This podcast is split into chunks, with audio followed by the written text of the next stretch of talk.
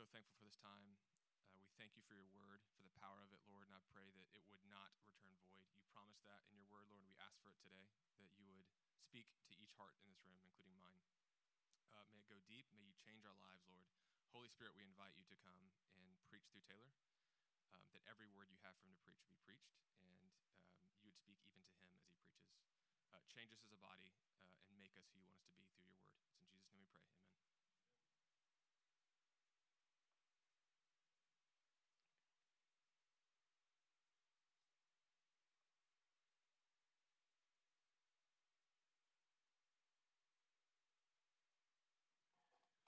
All right, back. Thank you, Nathaniel.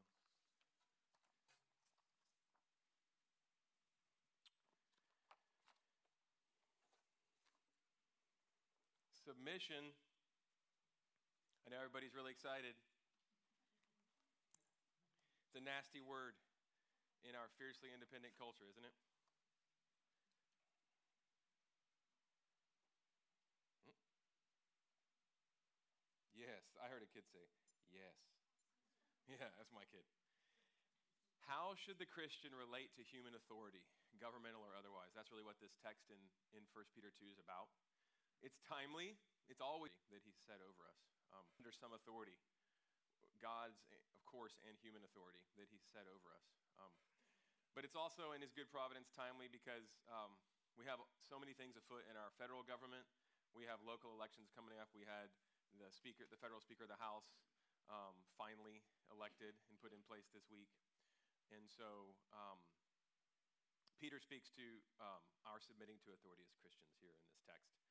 And um, I want to put across to you over the next 30 minutes that Christians should submit to human authorities for God's sake. That's what Peter's telling us, is what he tells us in verse 13 very straightforwardly. There's a lot of nuance, okay? There's probably not as much nuance as we might like. But there's a, there is a lot of nuance. There's some I don't, I don't know if I want to say exceptions, but there are some exceptions, and there, it's, it's, a, it's a very important, very practical topic. So, Christians, Peter says right out of the gate, should submit to human authorities for God, for God's sake, and we'll press into that. Um, so, and I want, I want us to be convinced, I'm more convinced now than ever after having spent time in this text this week, that um, submission to human authority is submission to God. Once we leave here, I want to be more convinced that submission to human authority that God's placed in our lives in His providence and sovereignty is submission to God for our good and for the good of the world. So, here, as I said, Peter tells us um, to submit to every human institution. So, to governments, he starts in verses 13 through 17. To masters, masters, so to masters and bosses, he says slaves, uh, slaves to their masters. Uh, for us, that would that would be um, to our bosses and to those in authority in, in, in our lives, occupationally and otherwise. And then, and then in chapter 3, Nathaniel didn't read this text. In chapter 3, he uses the same verb, hupotasso in the Greek. He uses it to submit to governing authorities. He uses it um, starting in verse 18 for, for servants to, and slaves to submit to their masters. And then in 3 1, he uses that same verb again for wives to submit to their husbands. That will be, okay, so originally the plan was I was going to preach on that next week. I'm bumping that a week because in my going over this, the notes yesterday, I realized this is too much material, and so I'm really just going to focus this week on verses 13 through 17.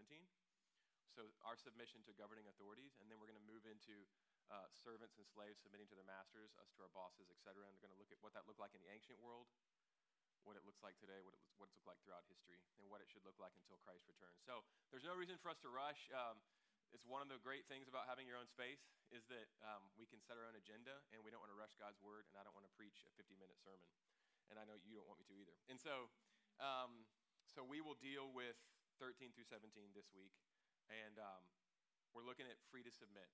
So next week we'll be free to suffer under our submission to slaves to masters, and then of course Peter really at the end of Nathaniel's text really gets into this beautiful exposition of what Christ did for us, the gospel. Of course, even though that isn't our text for today, I'm going to preach that at the end, but um, and it's throughout it's throughout our sermon. You know, it's it's the it's the linchpin for why we submit because Christ submitted himself to his Father and did that for our good. And there's where the power is. Um, but we will look at that and, uh, and then freed from sin by our Savior is point, was point three of this sermon. But we're not going to get to it this week. So that's for next week. And then we'll hit uh, chapter three. Uh, wives submitting to husbands, and really us as one, as to another, as as as unto the Lord. Um, So, just as an overview, and then we'll jump into our single point, we're free to submit. We are free to submit. That's the, that's the title of the sermon. Um, Peter makes it very clear it's for God's sake. It, this is not, we're not, it's not our submission as Christians, as new creations in Christ, is ultimately, Peter says, to this ancient church in Turkey. Um, it's not because of human authority, ultimately. It's because of God. Why? Because God works this way. And we'll talk about this. He, as, a, as the Trinity, as one God, but three persons Father, Son, and Spirit. The Son is constantly, since, the begin, since before the beginning of time, the posture of the Son is gladly, without sin, without any domineering. There's no domin, domineering in God. He is glad. The way that the, the fabric, the, the thing, the one thing in the universe that is not created, that is the most essential and the most foundational, in itself the Son is submitting constantly and gladly and with joy to the Father, and the Spirit to the Son and the Father. So, this is the fabric of the, of the universe. And so, this, I think, is at the heart of why actually this is the way things work best. And what sin does is it turns us inside out and upside down. And it says, no, you assert your own rights. And when you have a bunch of people in a room, all each asserting, each standing on his or her rights, how does, how does that society work? It's a disaster It's because of the Trinity. It's because the Trinity doesn't work that way. So Peter is actually showing us that the way up is the way down because of who God is, and he showed us that in clear and vibrant color through the incarnation by becoming one of us. And so we're going to talk we're going to talk about that too. So we're free we're free to submit to government is what Peter says in verse 13. And again, I want to underline in verse 16, he says very clearly, we are we're not slave people who who have to submit. We, even if literally, and we'll get to this next week, we're slaves, we have, and we have no political or personal freedom in the ancient world or in places today. We, if Christ has set us free, we're free indeed. We're free from sin. We're free from the thraldom of sin. We're free from the wrath of God. We are we're free in his love to be his children. We've been brought into a full inheritance. And so much of that, it begins now, but we're not going to see until we see him face to face, but it's coming and it's a guarantee if we're in Christ. So, so we are free people who willingly submit, he says in verse 16. And then um, I'm not going to get to this much this week, like I said, but verse 18 is so hard hitting. Um, Peter says, submit even to unjust. You kind of want to wiggle out of it because in verse 13 and following, he says, submit to government as unto the Lord. And then he goes on to extrapolate and says, uh, hey, because government's good and they seek to bless you and, and they seek to punish evil, but what about a government that is the opposite of that? right? So d- does that get me out of having to submit to them? Well, Peter says in verse 17, don't worry, we'll get to some of that. Uh, submit even to unjust masters, and by extension to governors, all those in authority over you. So again, questions immediately arise in our minds like, what about to Hitler? Do we submit to him? Should the American colonies have submitted to King George III and the British Parliament at the end of the 18th century and not declared independence? You know, our, our, our sort of foundation stone politically as a government, as a, as a country, excuse me, kind of sits on that. So the Tyndale commentary nails this. Um, it says, let me just be very clear be subject, right, here in the ESV, be subject uh, for the Lord's sake to every human institution, says Peter. So be subject means to be submissive to an authority, and this usually implies obedience to that authority. A ton of scriptures are, are cited. But there are occasions recorded in Scripture. This is not every sermon. Every pastor wants, essentially, what, not every pastor, but I've heard it said, I agree. What you want is when you're preaching, a lot of times you want people to be, be paying attention, obviously, not falling asleep. Some people pay attention like this, and that can be unnerving because you're like, are they sleeping? Um, sometimes when I'm really focused, I'm looking down or I'm close my eyes. I, I, have had a few, just like I had one guy resting his head on his cane. I think he was dead asleep in the back while I was preaching in, in uh, Reedy Creek, uh, South Carolina. But um, every preacher wants, you, you want to see as you're preaching God's word and, and his spirit is in you and his, and his gospel's going forth, the notes at first, but then in the end, you kind of want people just sitting there listening, taking it in. Um, but if you do take notes, this is, this is probably a note taking sermon. So um, let me go on with the Tyndale commentary. There are occasions recorded in Scripture when God's people have disobeyed human government and have been approved for doing so. We can think of Exodus with the midwives, we can think of Daniel, and I'm going to mention Daniel in a bit. Um, and there, there are examples in Acts 4 and 5 and Hebrews 11. Um, the principle to be drawn from these passages, there are going to be a lot of principles in the next 25 minutes. The principle to be drawn from these passages is to obey except when commanded to sin. Okay? I'm going to say it again. The principle is obey governing authorities except when they command you to sin. So w- because we're doing it as unto the Lord, we don't we don't sin against even in our obedience to the governmental authorities. That's where it stops. Okay?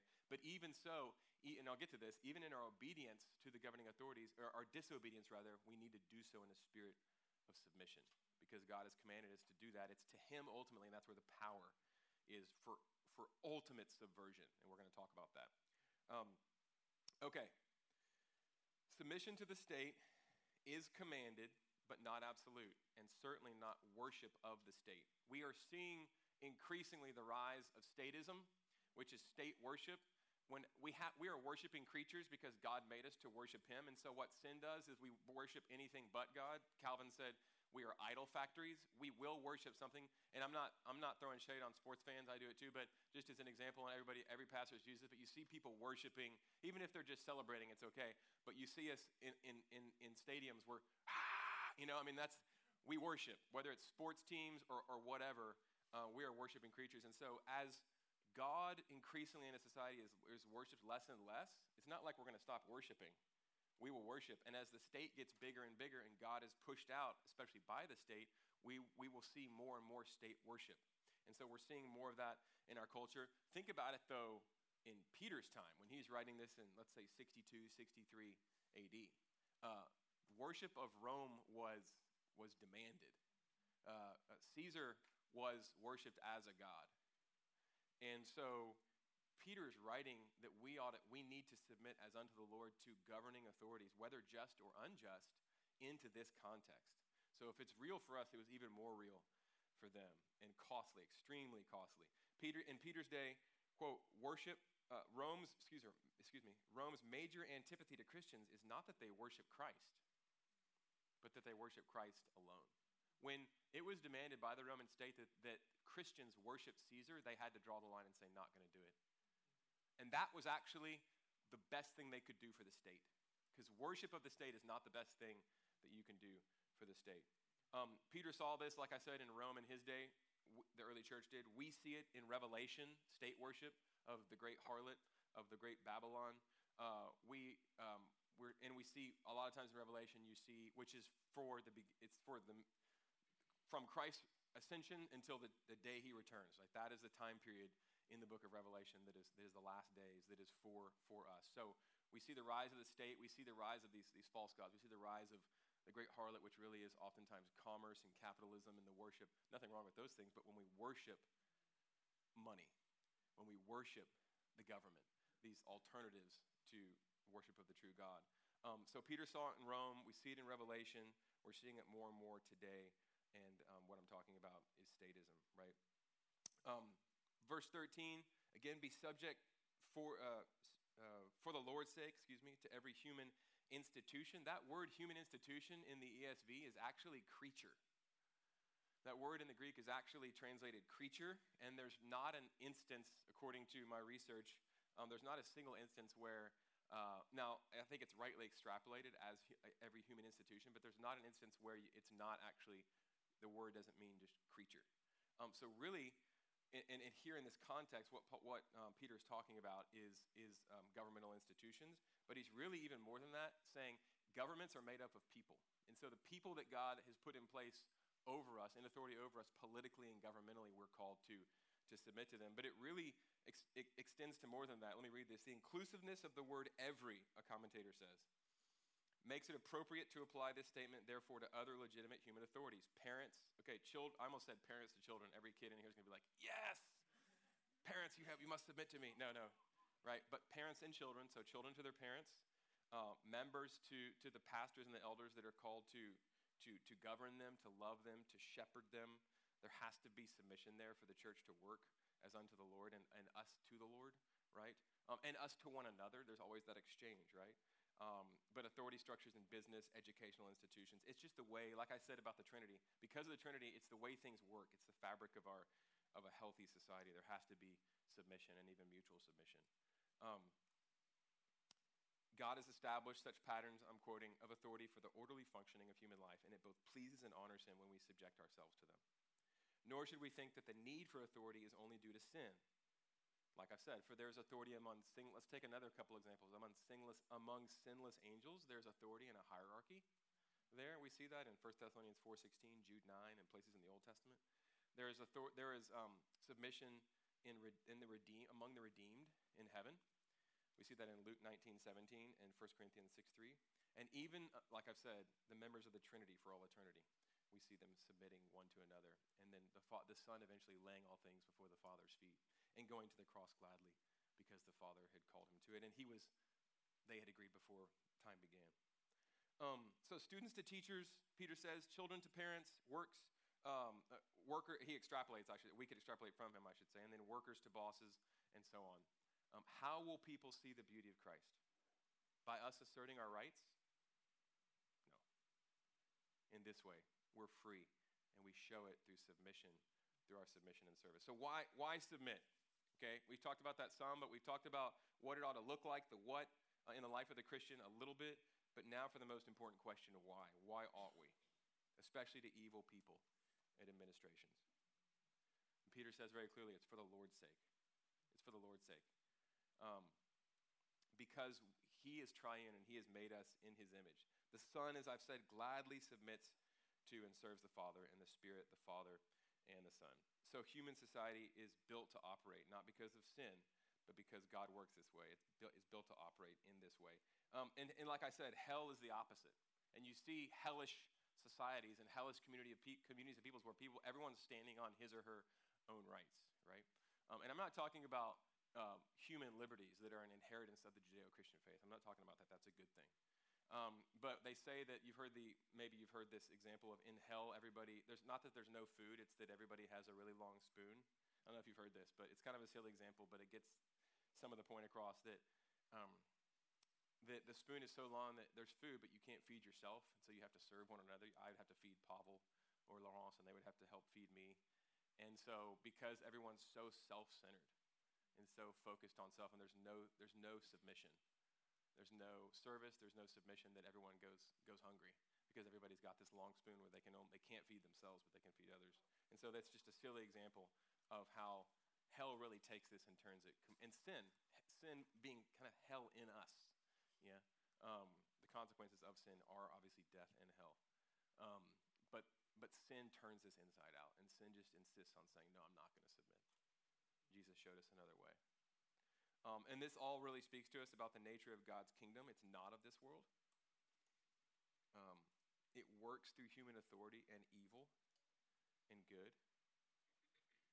Um, death, not, not self assertion, is our pathway to life. Um, Paul Miller writes a book called J Curve, and he really talks about it's basically a, a 250 page exposition of, of Philippians 2 5 through 11, the Christ hymn, where it shows how God Himself, in the person of His Son, did this uh, in a perfect way, where He had every right to uh, to assert Himself, to be on the throne, to have every privilege. It was they were all His by rights, and He relinquished those rights, remaining God for a time, and He went down not just to become one of us, not just to be born in humility to poor parents, which He chose as a as a helpless baby and to poop His pants and to and to and to feed on his mother's breast like any child does and, and so on and so forth and not to be able to articulate with words until he was cert, x years old and on it goes.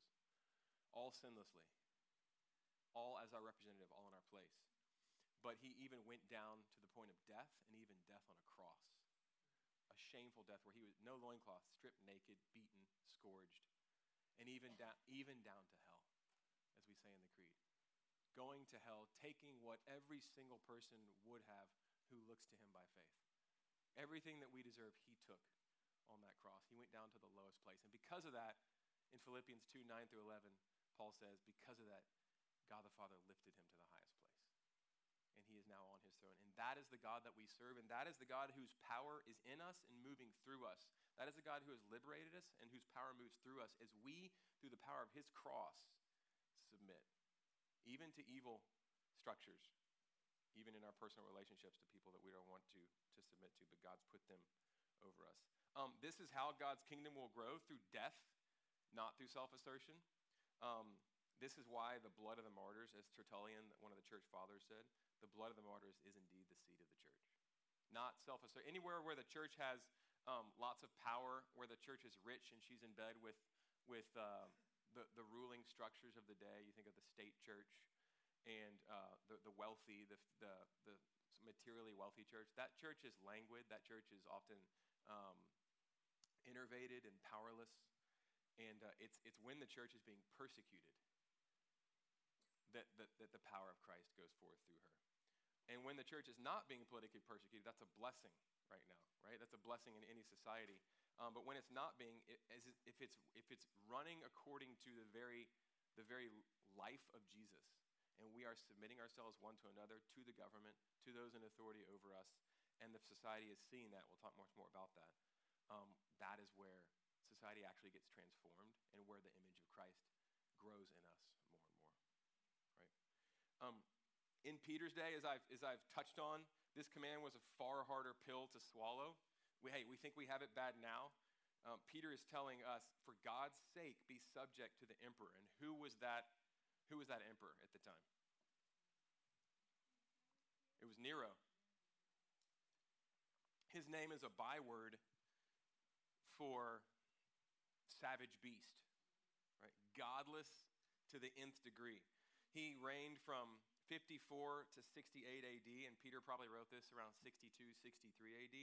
This is, scholars think this is probably right before he ramped up, Nero ramped up his massive sort of statewide persecution of the Christians, but it, it was bad enough now, and it would get worse after Peter wrote this letter. And then, hey, he writes Second Peter a couple years later, and then maybe the year after that, um, Nero crucifies him upside down. So, Nero uh, made the worst of our presidents governors and congressmen look like Mother Teresa. Um, possibly one year after this letter, 1 Peter, in 64 AD, classical uh, scholar Ro- Robin Lane Fox, uh, a dude, by the way, my wife's name's Robin, so we always got to.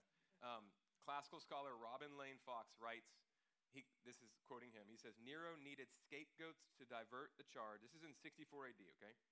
Maybe a year or two, probably a year or two after Peter writes this letter. He says, Nero needed scapegoats to divert the charge that he himself was responsible for the great fire of Rome, which burned down much of Rome, by the way. He or his advisors knew where to look to yet more Christians in the wake of the one whom they had recently executed, Jesus. Christians were rounded up and executed as a public spectacle in the gardens of Nero's monstrous golden house. Some of them were dressed up in this. By the way, this scholar, not to my knowledge, not a believer. He's just a classical scholar out of Oxford, taught it still teaches, I believe, at, uh, at C.S. Lewis's old college, Magdalen. Um, he says, Some of them were dressed up in the skins of wild animals, a fatal charade, or as he would say, charade, a fatal charade in which they would be attacked. So they were dressed up in skins of animals, then they were attacked and ripped by fierce hunting dogs. And this is sport to these sick Romans. Others were crucified or set on fire and burned to death. That's in the book called The Classical World. Um, in a few short years, Nero would crucify Peter upside down. Peter submitted to that, just as Peter's Lord submitted to his Roman cross 30 years previous. In so doing, both submitted to the Father of lights who loved them and will avenge the evil. We're going to get into this big time next week. This is in verse, I believe it's 24. We'll touch on it. It's in verse 23 It's in verse 23. We'll touch on it at the end of the sermon here. But um, God will avenge the evil perpetrated against his people. Meantime, he will use it to effect much change and to make us more and more like Jesus. But he will not let anything go unless it is, if it is not punished in Christ, it will be punished to the nth degree because God is just. Do you, do we pray for our government officials? Or do we trash talk them more? Uh, which do we do more of? I remember this is not in the notes, but I, the, the phrase trash talk pulled this up just now. We were at a, I went to a seminary in Charlotte, and Robin was with me for two of those three years, Charlotte, North Carolina. And we were at a sermon once at a church. I think it was a night, it was a Sunday night service at a church that wasn't uh, our church, and we heard the pastor. He was a stand-in, and he and he's I think he was kind of stumping for, hey, you guys encourage your pastor. He was maybe off, or he's like, encourage your pastor, and he said, hey, most of us instead of encouraging our, and this isn't, I'm not saying this because I feel very encouraged by y'all which is awesome. Hey, not every pastor does. Um, far from it. But uh, y'all are a dear congregation. But he said, hey, most of us, instead of encouraging our pastor and like praying for our pastors, we, uh, we have roast, our, our, lunch, our lunch is like, ro- we have roast pastor for lunch. I just remember that phrase and it made me chuckle, but it also, you know, I shed a tear. Um, so, do we pray for our pastors? Do we pray for the elders um, that have been set in authority over us who will answer to God for what we do and don't do? Do we, uh, do we pray for our governing authorities? Do we pray for our bosses, especially if they rub us the wrong way, especially if um, they're abusive or, or abu- yeah, abusing their power? Um, or if we did, if, we, if every Christian prayed for those in authority over us daily, uh, our nation would look different. Our representatives would govern differently. So, Peter says, again, be subject for the Lord's sake to every human institution. God is telling Peter this to tell the church in Turkey, and through that church, us. And then God took his own medicine, didn't he? 30 years previously, he had done this very thing, as we've talked about. He submitted himself gladly to his father, to the Roman state, and was crucified for our salvation, for the salvation of anyone who looks to him. What an act of power through utter weakness. And it looked, it looked like he was utterly helpless, but he was fully in control, knowing that he was free, knowing that the Father had called him to this, knowing that he was submitting himself to his Father. And that's what we do as his body when we as Christians, holy in the world but not of it, live in this kind of way. So, some more answers to the question why? Why submit to government and, and authority more generally, people in authority over us specifically? Um, government is a good thing that God provides for people. Uh, if you're taking notes, we're just going to rattle off a few more reasons. Um, it's a good thing. We're, law, we're to be law abiding citizens, uh, respecters and upholders of good laws in governments, having nothing to do, make it real practical, having nothing to do with those who seek to defund police and disregard law, honor vagabonds, criminals, and thieves. I'm not getting political, I'm getting practical. We can see uh, this, um, what this is doing, excuse me, when we, when we do disregard law. Uh, we can see what this is doing in cities around our country, especially on the edges, on the coasts, and, in other places too, right? Uh, they're, they're falling apart at the seams. And God tells us through Peter here and Paul in Romans chapter 13 in particular to oppose this evil behavior, this madness. Calvin, uh, the reformer, says government established by God ought to be so highly valued by us as to honor even tyrants when in power. He had to flee for his life from his king in France, and he set up shop in Geneva. And so, so amazing was the society there after a few decades that people would go to Geneva from all over Europe just to see. They called it the heaven because anytime you have government instituted by the Lord, biblically run, not perfect, because anytime you have humans, nothing is, unless it's the Lord, uh, nothing is going to be perfect. But government is a good. And he said, he said, even to tyrants when in power. And further, Calvin goes on, some kind of government, however deformed and corrupt it may be, is still better and more beneficial than anarchy. Submitting to evil bosses and regimes is actually the most powerful form of resistance. I've touched on this. Let's dig in just a little bit. And still, it honors God and leaves us blameless, right? It's more powerful than refusing to submit to them, than fomenting rebellion, insubordination, insurrection. What is more subversive than overthrowing evil political regimes? And the answer is what is more subversive is submitting to them and honoring those in charge. Quote, living as servants of God. As we said, Jesus did this. Look at how subversive the cross was. Look at the power that has been going forth for 2,000 years to change society, person after person, heart after heart, society after society, culture after culture, because of the cross the power of God that goes forth when one acorn dies in the earth, lets go of its rights because it's been freed. It's been fully loved by the triune God, by the Father and the Son and the Spirit, and it knows that it doesn't have to hang on to anything. It's getting a full inheritance, and so we can we can submit. Um, the subversion of the cross, it ended up overthrowing the entire Roman Empire, kind of changing it like yeast in bread, like ink in water from the inside out. Um, but initially, it looked like the Roman Empire crushed Christ at the cross and did. But ultimately, he wins. He wins. We can say, see the same thing with Martin Luther King Jr. and civil rights in post World War II, 1950s and 60s America, where there was a peaceful, he saw this God, the godless aspect of, of the culture that he was raised in was, was that um, slavery had been abolished, but there weren't full rights. They were not, blacks were not being treated, and people of color were not being treated with equal human rights. And those all come from the scriptures, from our Judeo Christian scriptures and inheritance. And so he was pressing in as a theologian and as a pastor and as a human to the biblical re- he would write letters to pastors obviously to the wider society and saying this isn't this isn't consonant with uh, this treatment of people of color is not consonant with our christian heritage with the scriptures and it was a peaceful submissive uh, protesting at least those the things that he was in charge of and um, look at how it's changed our society, and it's still changing our society. We're not perfect by any means in so many ways. Same, same thing, with, a similar thing with Nelson Mandela in apartheid South Africa. You see the, a similar power happen, the power of the cross, uh, in the first three centuries and beyond of, of, Christians in the Roman Empire, as we've said, um, where they were persecuted and crushed and killed and fed to the animals and burned.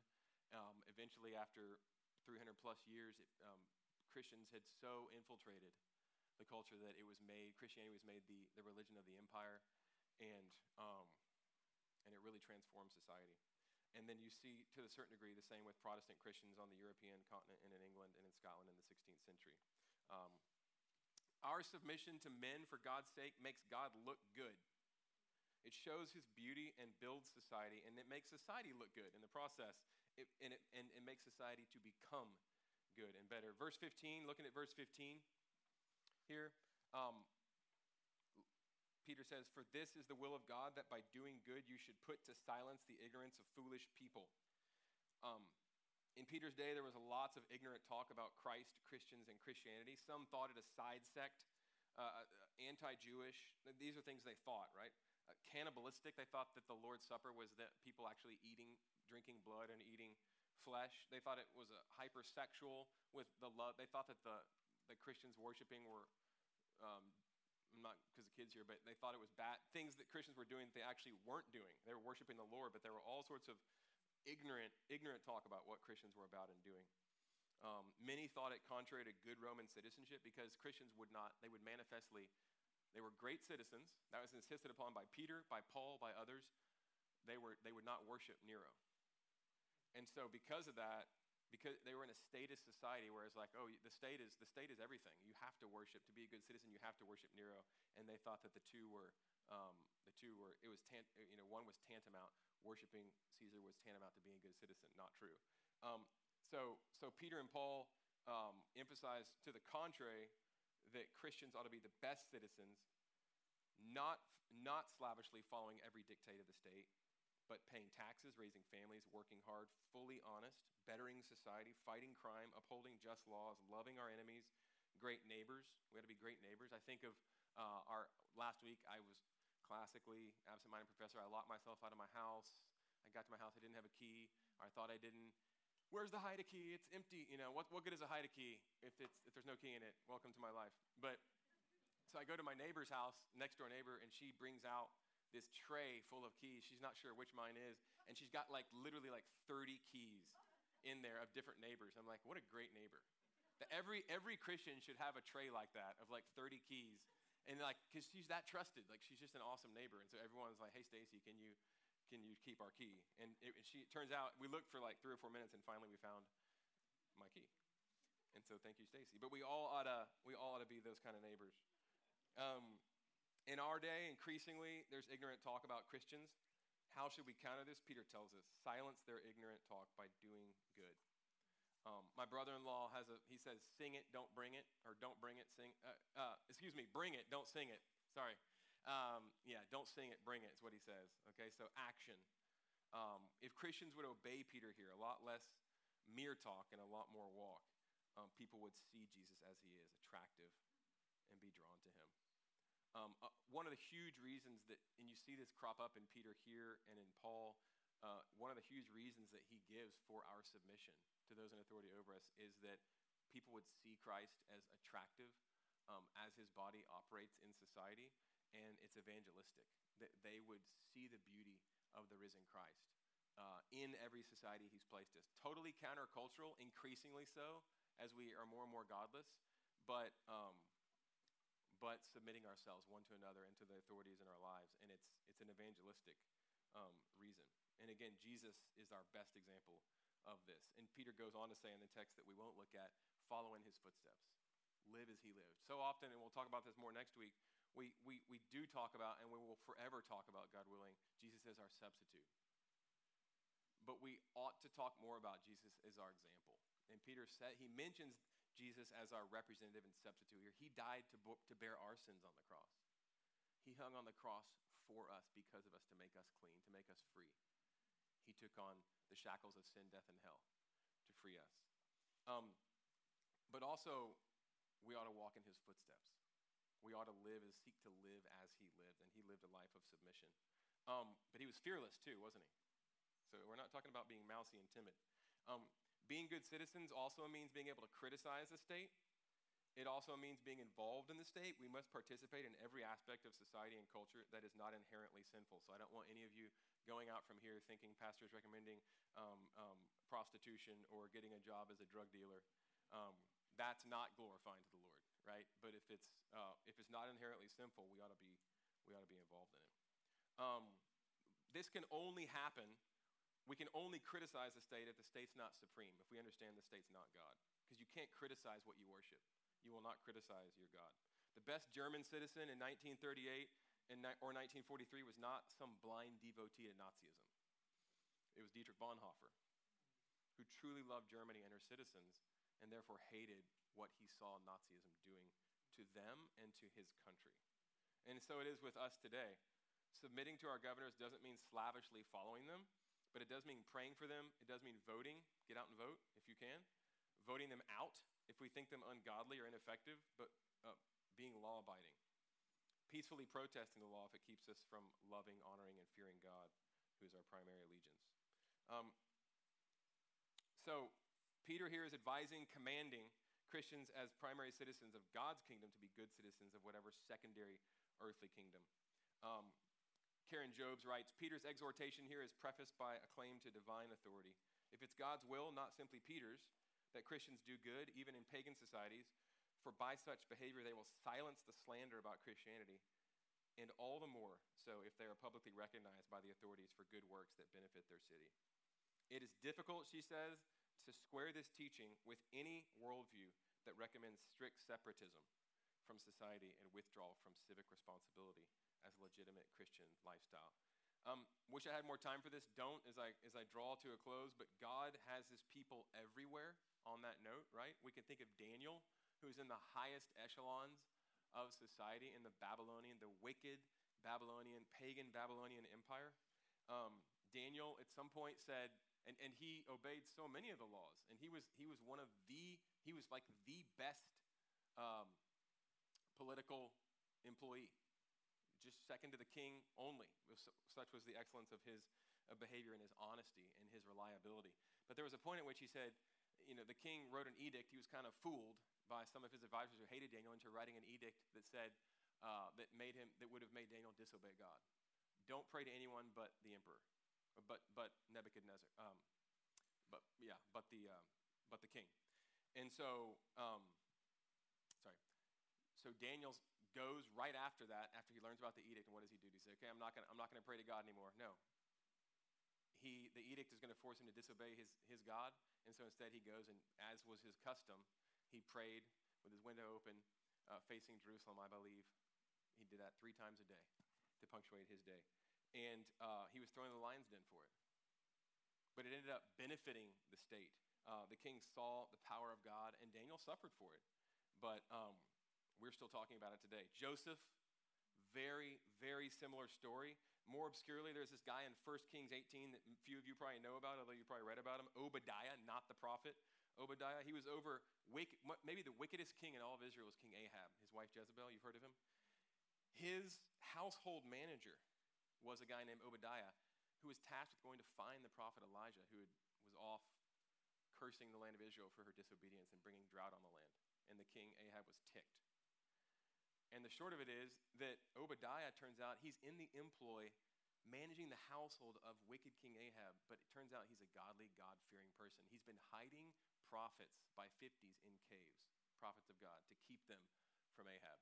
God has his people everywhere. Joanna, the wife of Chuza, Herod's household, Herod was a wicked, wicked king.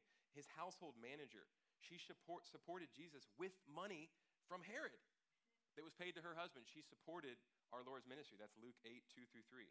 And then those in Caesar's, possibly Nero's household that Paul mentions in Philippians 4:22, they were part of the church. Converts. Um, so we are to live as people who are free. We are free people um, who are free to serve. Not, not because we have to, because we're constrained. We are servants of all and masters of all. Luther, Martin Luther, as I, as I wind down, let me quote him on Christian liberty. He, Martin Luther says, A Christian is a perfectly free Lord of all, subject to none. A Christian is a perfectly dutiful servant of all, subject to all. Jesus, of course, is the ultimate example, um, our ultimate substitute and example uh, of this, right? He said, The Son of Man came not to be served, but to serve, and to give his life as a ransom for many. And he freed us in his life and in his death and through his resurrection uh, from sin and death and hell. So when we serve man, ultimately we're serving we're serving God. And so he gives the example, you know, of of uh, the Roman who said, "Hey, carry my carry my stuff for me, uh, citizen, or or, or non non Roman citizen Jew." Um, and so you could be a Jew and a citizen. I'm not saying you couldn't. Paul was, but if you're required, for instance, to carry Romans, uh, and the Rome Rome had Jew, the Jews under their thumb, and they were your enemies. And if a Roman asked you to carry their their stuff, their gear, it would tick you off. And Jesus says, "Hey, and when they ask you to carry it one mile, do it gladly, submitting to the Lord and not to them ultimately, and carry it a second mile." Who do you think at the end of the second mile, and at the beginning of the second mile, and in the in the middle of the second mile, who do you think's in control at that point? It's subversive. It's subversive. We will be slaves to something. The only way to not be enslaved by something that will ultimately harm us, even if it's good, like uh, uh, if you're a slave to others' opinion about you, or a slave to your job, or to your class performance if you're in school. The only way um, to, to not be enslaved by something that will harm us ultimately is to be slaves of God. Slavery to God means freedom in every other area of life, um, even if we are literally slaves to an earthly master or in a prison cell. Slavery to God is the only way to live as people who are free. And let me just finish with um, again, I'm, I'm pressing into the text where Peter gives us this glorious exposition of what Christ did for us in the gospel. Let me just read the a, couple verses where he, he winds down this chapter. Um, as Nathaniel read, he's talking about Jesus in verse 22, and he says, He committed no sin, neither was deceit found in his mouth. When he was reviled, he did not revile in return. He knew who he was. That's me. That's me inserting. He, Jesus knew who he was. He didn't have to answer he answered to his father. When he suffered, he did not threaten, but continued, here it is, entrusting himself to him who judges justly. You know, and I'm going to press into this big time next week because that'll be part of our text. Ultimately, we know we don't have to take justice into our own hands, even if we are abused by submitting to unjust masters, governing authorities, and so on, because God sees and God is just, and we entrust ourselves to Him, knowing that ultimately people, when we will have to answer to Him, and every abuse will be accounted for. Whether paid for, if it's not paid for by Christ, if somebody doesn't hide in Christ, they will, be, they will pay for it themselves. Every single abuse, um, we, can tr- we can entrust ourselves to him who judges justly. And Jesus did. And he was vindicated, and he will be vindicated for eternity, right? So that is, and we're going to get much more into that next week. And then finally, verse 24, he himself bore our sins in his body on the tree that we might die to sin. Why did he do it? That we might die to sin and live to righteousness. Jesus became, in Deuteronomy, it says that if you, cursed is he who hangs on a tree. I think that's one of the reasons Peter says, calls it the tree. He reminds us Jesus took the curse we deserve to, to bring us the blessing that's fully his by rights. And also, a tree is a living thing. The cross was dead wood. Through death, Jesus brings life. As we die to the need to assert ourselves, we are obeying God, and the power of the cross is flowing through us to change relational dynamics, to change boss work dynamics, to change governmental structures, to change whole societies. Let me pray. Lord, thank you for this word practical, hard, nuanced, good. Lord, thank you for the gift of, of getting to Worship the God who is the Word, who you tell us who you are, and you do it manifestly through your Son Jesus. And so, Jesus, we just we just worship. We worship you, the triune God through, uh, through your full revelation of, of who you are, Jesus. We, we thank you for your submission to the Father, for your submission to the governing authorities, and for the power unto salvation that goes that has gone forth. Um, we bless you. We love um, vindicated by your by your resurrection and your ascension. Um, we bless you. We love you. Make us people who are, are submit as un, as not unto others, not unto that, that person or that governmental structure or that boss, but ultimately to you, because we trust you and we know that everyone will have to answer to you, the just judge. And so help us to hide in you, because if we're judged on our own merits, we're toast but you you took our sins upon yourself and you give us your merit all received by faith. I pray that we would be proclaimers of that even through our submission that people would see the beauty of that and go i want to know more. Would you make us that kind of people? We pray it all in jesus name. Amen. So friends every every week we we um, we move from preaching the gospel to eating and drinking the gospel and by the way, um, if you have a kid that you that you want to be part of this, go get that child, and uh, in in kids just just that way. And if you